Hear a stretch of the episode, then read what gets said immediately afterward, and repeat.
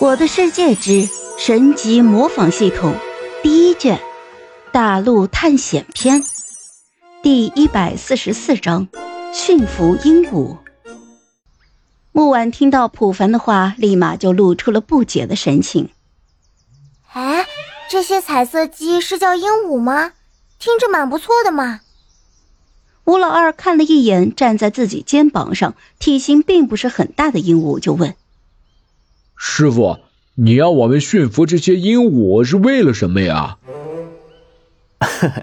其实其实也没啥，这个鹦鹉有一个特殊的能力，那就是它们可以模仿附近亡灵生物的声音，就类似于一个勘探功能。当你附近出现亡灵生物的时候，这些鹦鹉就会发出那些怪物的声音，就好比僵尸的低吼声、骷髅射手的骨架摩擦声、爬行者走路的声音。啊！这么神奇的吗？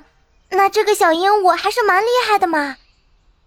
木婉说完，摸了摸自己肩膀上的红色金刚鹦鹉，而他身后的小白好像是吃醋了一般，朝着木婉身上的鹦鹉就不断的飞叫。木婉听到狗叫声，立马就蹲下了身子，摸了摸小白的头，就说道：“ 好了好了，我们小白也很厉害。”小白好像很享受木婉的爱抚，随即便发出了呜呜的声音。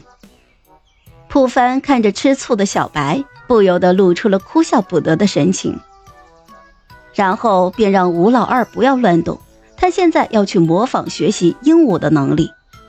其实这鹦鹉也没有啥能力，除了可以学舌、提前预知附近的亡灵生物，另外一个就是飞行了。但是这两个能力对于普凡来说都是十分有用的。他快速的眨眼，脑海里就传来了快门声和系统的提示音。宿主模仿对象选取成功，开始模仿学习。学习成功，模仿对象鹦鹉，学习模仿能力鹦鹉感应。鹦鹉感应，当能力者周围十米出现亡灵生物的时候，宿主会有电光一闪的感觉。但是在睡觉时，该能力无法使用和感知。普凡看了一眼这个能力，和自己想象中的差不多。这种能力差不多和蜘蛛感应一样，不过自己失败的慢，升级了这么多都没有出现蜘蛛感应。普凡知道大概率是不会出现了。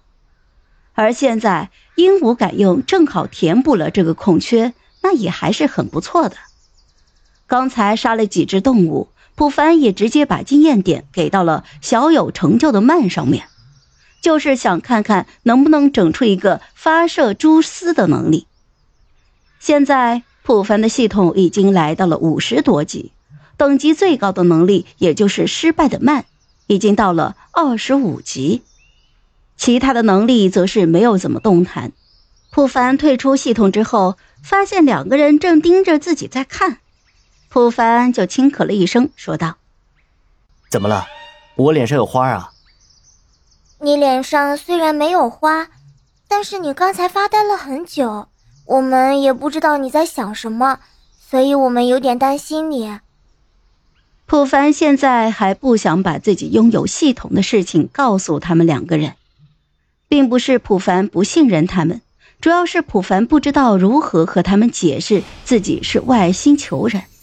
还有就是系统这个东西，于是普凡便想起了之前自己在青青草原村的操作。其实我刚才是在和神明沟通。